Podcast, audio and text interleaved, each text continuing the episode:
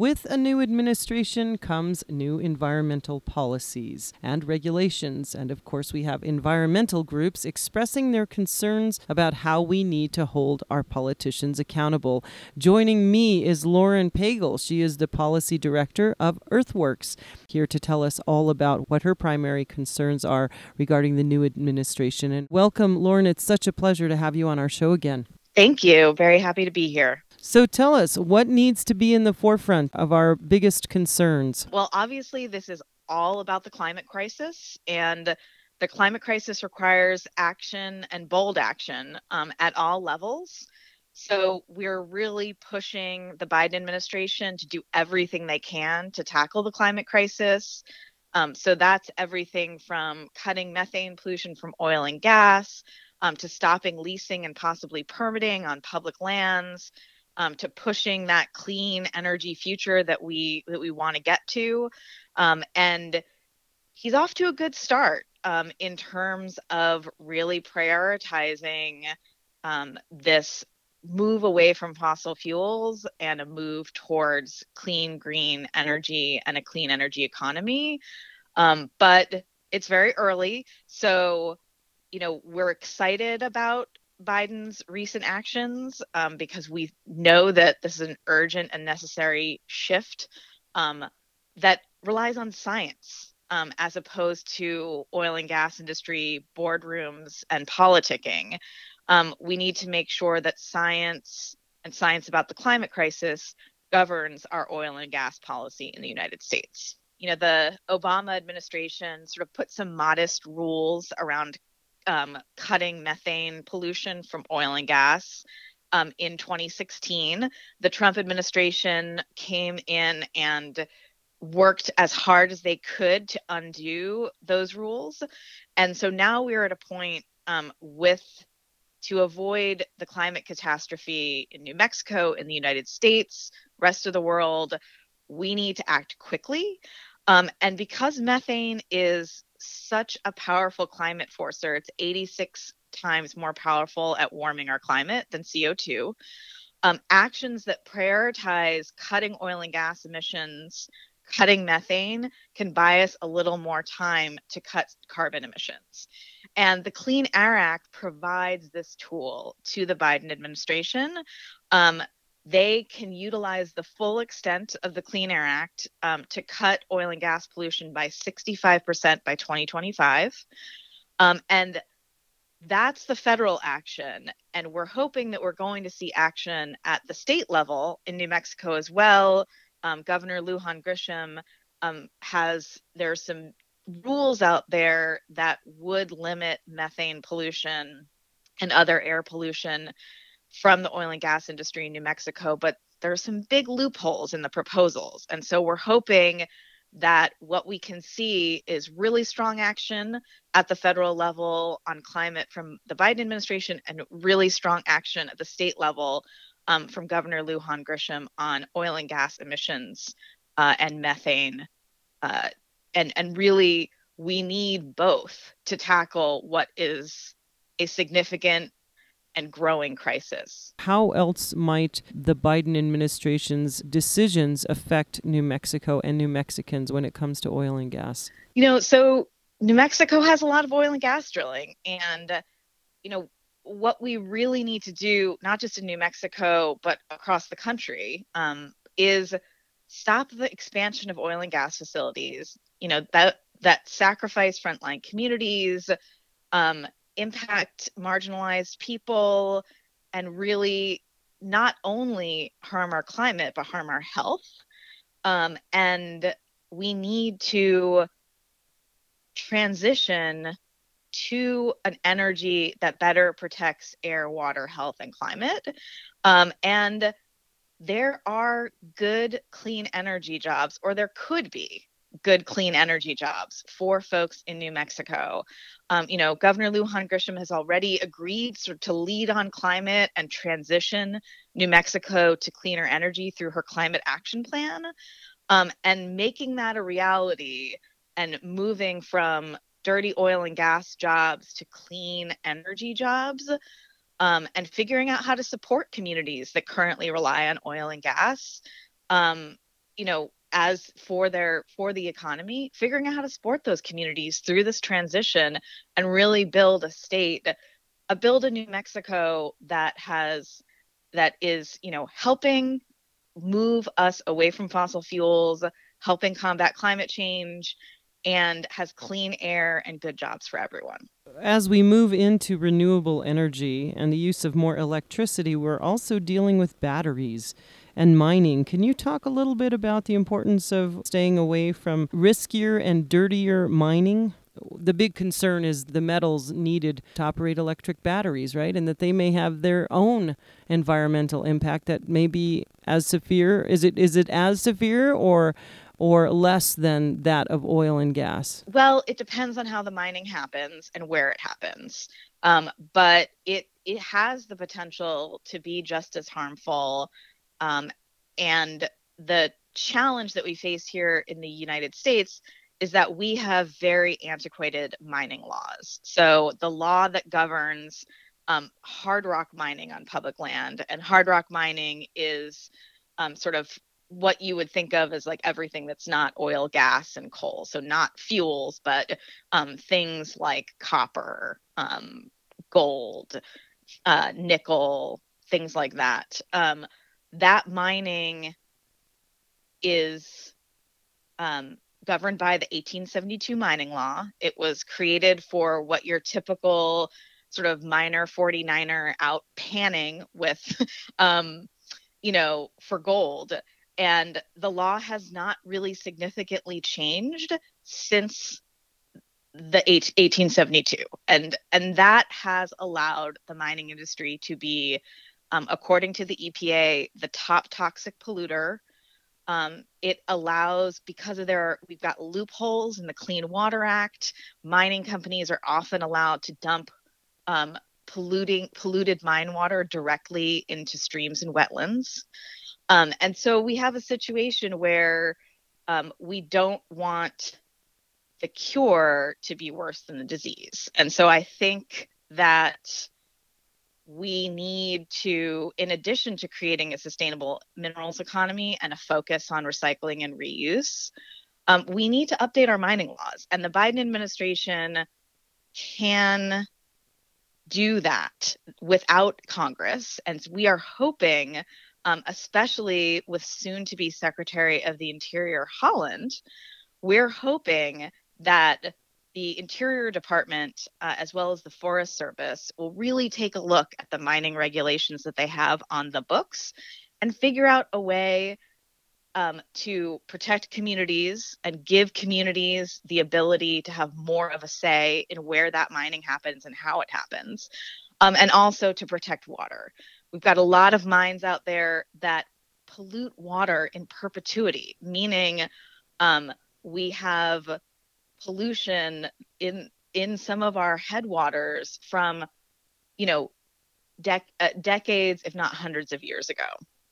And so we need to make sure that we are crafting mining policy that doesn't pollute water for eternity and that also gives communities those options um, to protect themselves from from mining. So New Mexico has a lot of mining, um, and you know we need to make this transition away from oil and to electric vehicles. You'll, um, you know, uh, General Motors came out with a huge announcement um, that they are going to transition um, to fully electric vehicles and by think 2035 and that is a game changer. But it does bring the question of we can't just move from dirty oil that impacts communities to dirty mining for for minerals needed for electric vehicles that impacts different communities you know because we're just that's you know, if we want to think about this from an environmental justice perspective, um, you know, that we don't want to create more, but just different sacrifice zones. So, what we need to do is we need to create a sustainable minerals economy. We need to be recycling, reusing, um, and we need to create a cradle to grave um, s- system for the metals that are needed for the clean energy future. Um, and so we can avoid a lot of mining by creating that sustainable minerals economy. Um, and then any mining that does happen, um, you know, and there's mining happening out there right now um, for things like lithium, copper, nickel. Um, we need to make sure that that mining is done in a way that protect, protects communities and protects water. Um, so we need to give communities the right to say no to mining um, in their in their home ne- near their families if that is what they choose. Um, and if mining is going to go forward, it needs to happen um, in with the highest environmental standards, and that's not what we have in the United States right now. You also have a program that is a community empowerment project. Can you talk a little bit about that and how can New Mexico get on board with that? Yes. So, you know, we have a, a tool, it's called an optical gas imaging camera. Um, it is a camera that makes uh, oil and gas air pollution, so methane emissions and other volatile organic compounds, visible to the naked eye. Um, currently, they're invisible if you went out to an oil and gas well. Um, you might smell some significant odors, but you likely wouldn't see any pollution coming from that operation. Um, but if you went out with us and you pointed, um, we have sort of trained what are called thermographers who are trained to use this camera um, to see that invisible pollution. So if you went out with us and you looked through this camera, you would often see methane or other VOCs, you know, spewing out of places that it shouldn't be. Um, and that's really our goal is we take communities out, we take members of Congress, we take state legislators.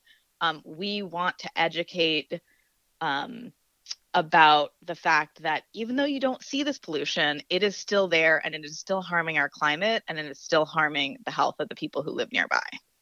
And if you just tuned in, we've been speaking with Lauren Pagel. She is the policy director for Earthworks, a nonprofit organization dedicated to protecting communities and the environment from the adverse impacts of mineral and energy development while promoting sustainable solutions the word loophole always comes up in legislation, especially around environmental law. I imagine you see that all the time.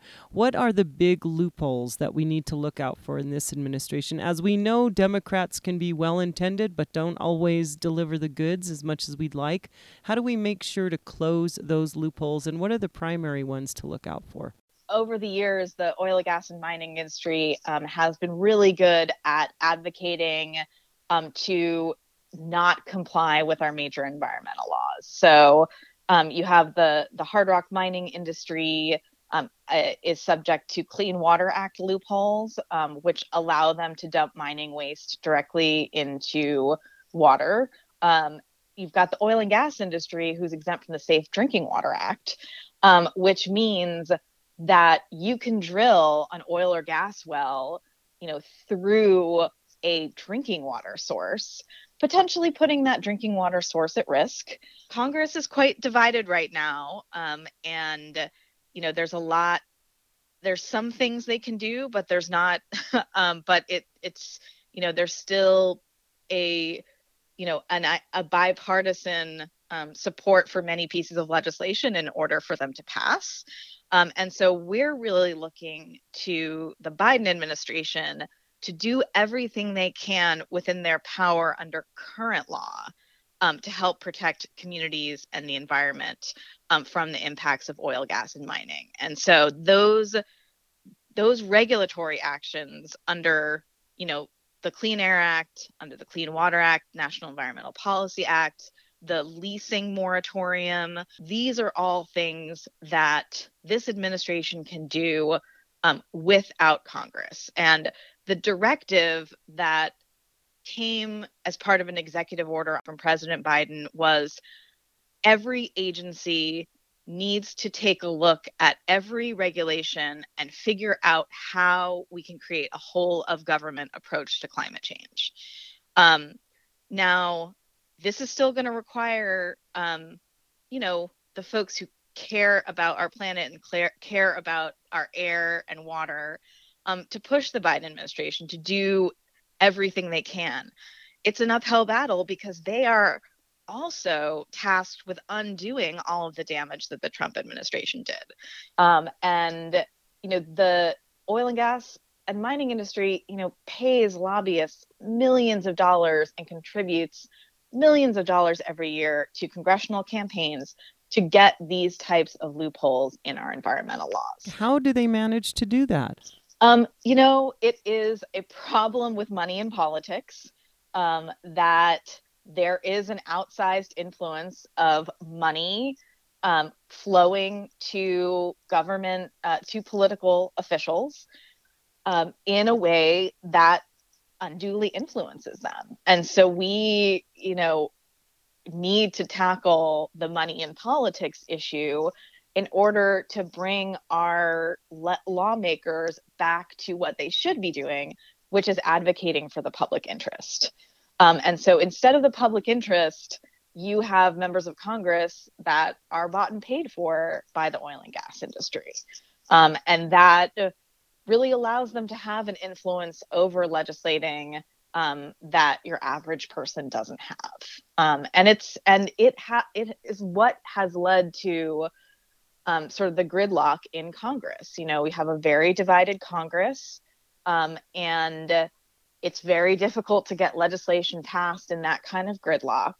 Um, and so that is why we are looking to the Biden administration um, to do everything they can within their power using current law um, to tackle the climate, climate crisis. So the executive order that the president signed creates a whole of government approach to tackling the climate crisis. So what President Biden is doing is he is directing every agency to take a look at current law, rules that are currently on the books, how things are funded, where money flows, and he is directing every agency and not just the environmental protection agency and not you know but the you know department of interior the department of agriculture state department take a look and figure out how your agency can be a part of the solution to the climate crisis.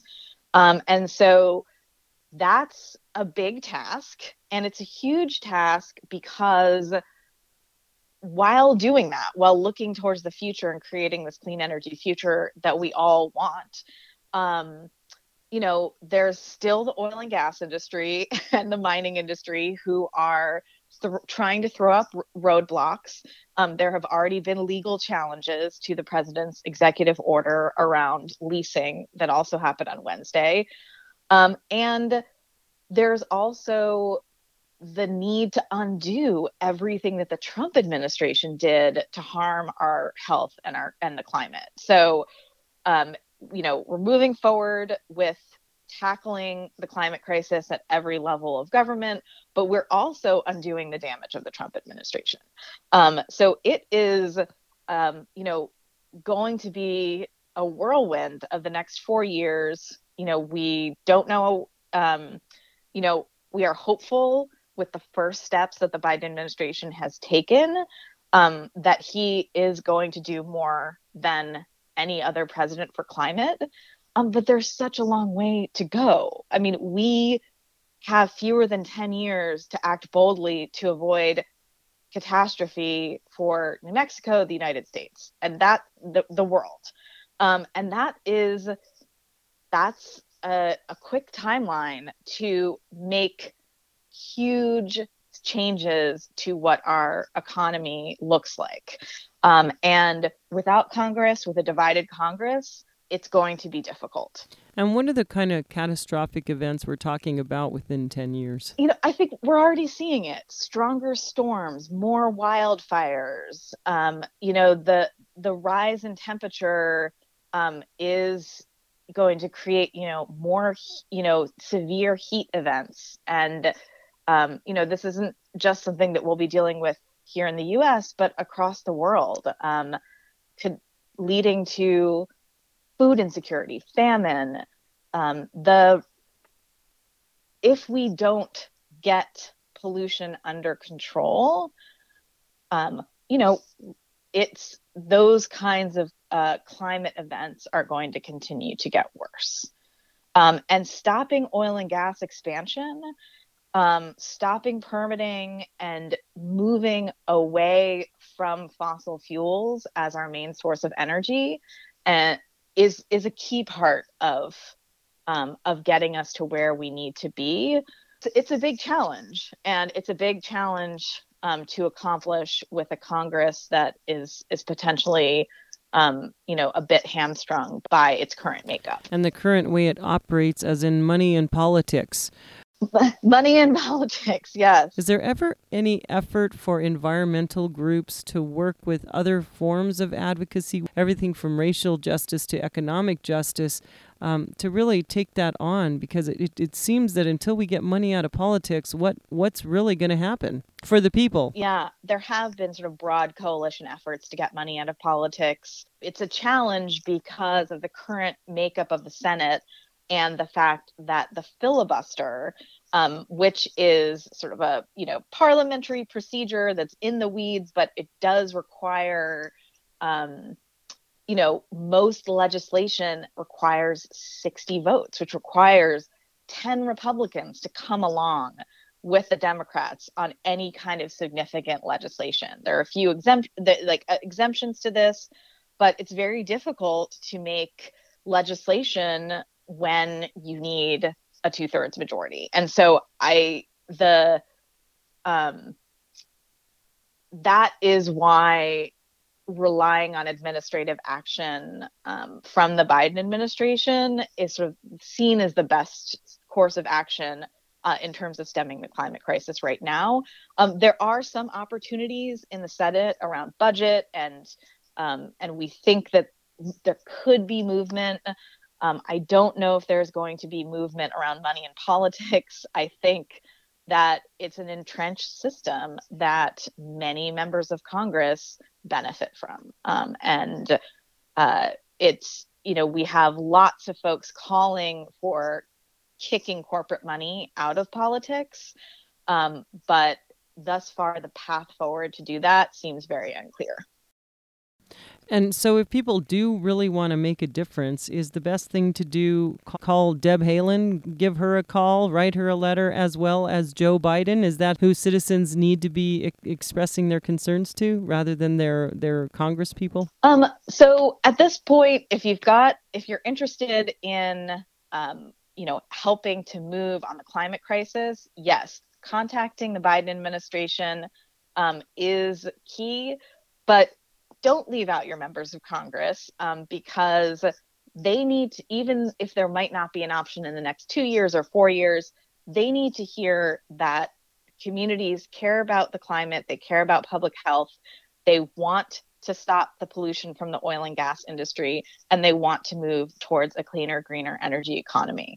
Um, and so, even if it might not necessarily impact a vote, having that call into your member of Congress um, does matter. Fantastic. And if you just tuned in, we've been speaking with Lauren Pagel. She is the policy director for Earthworks, a nonprofit organization dedicated to protecting communities and the environment from the adverse impacts of mineral and energy development while promoting sustainable solutions. I want to thank you so much for joining us again and giving us this very important update. Thank you so much. For KSFR News, this is MK Mendoza.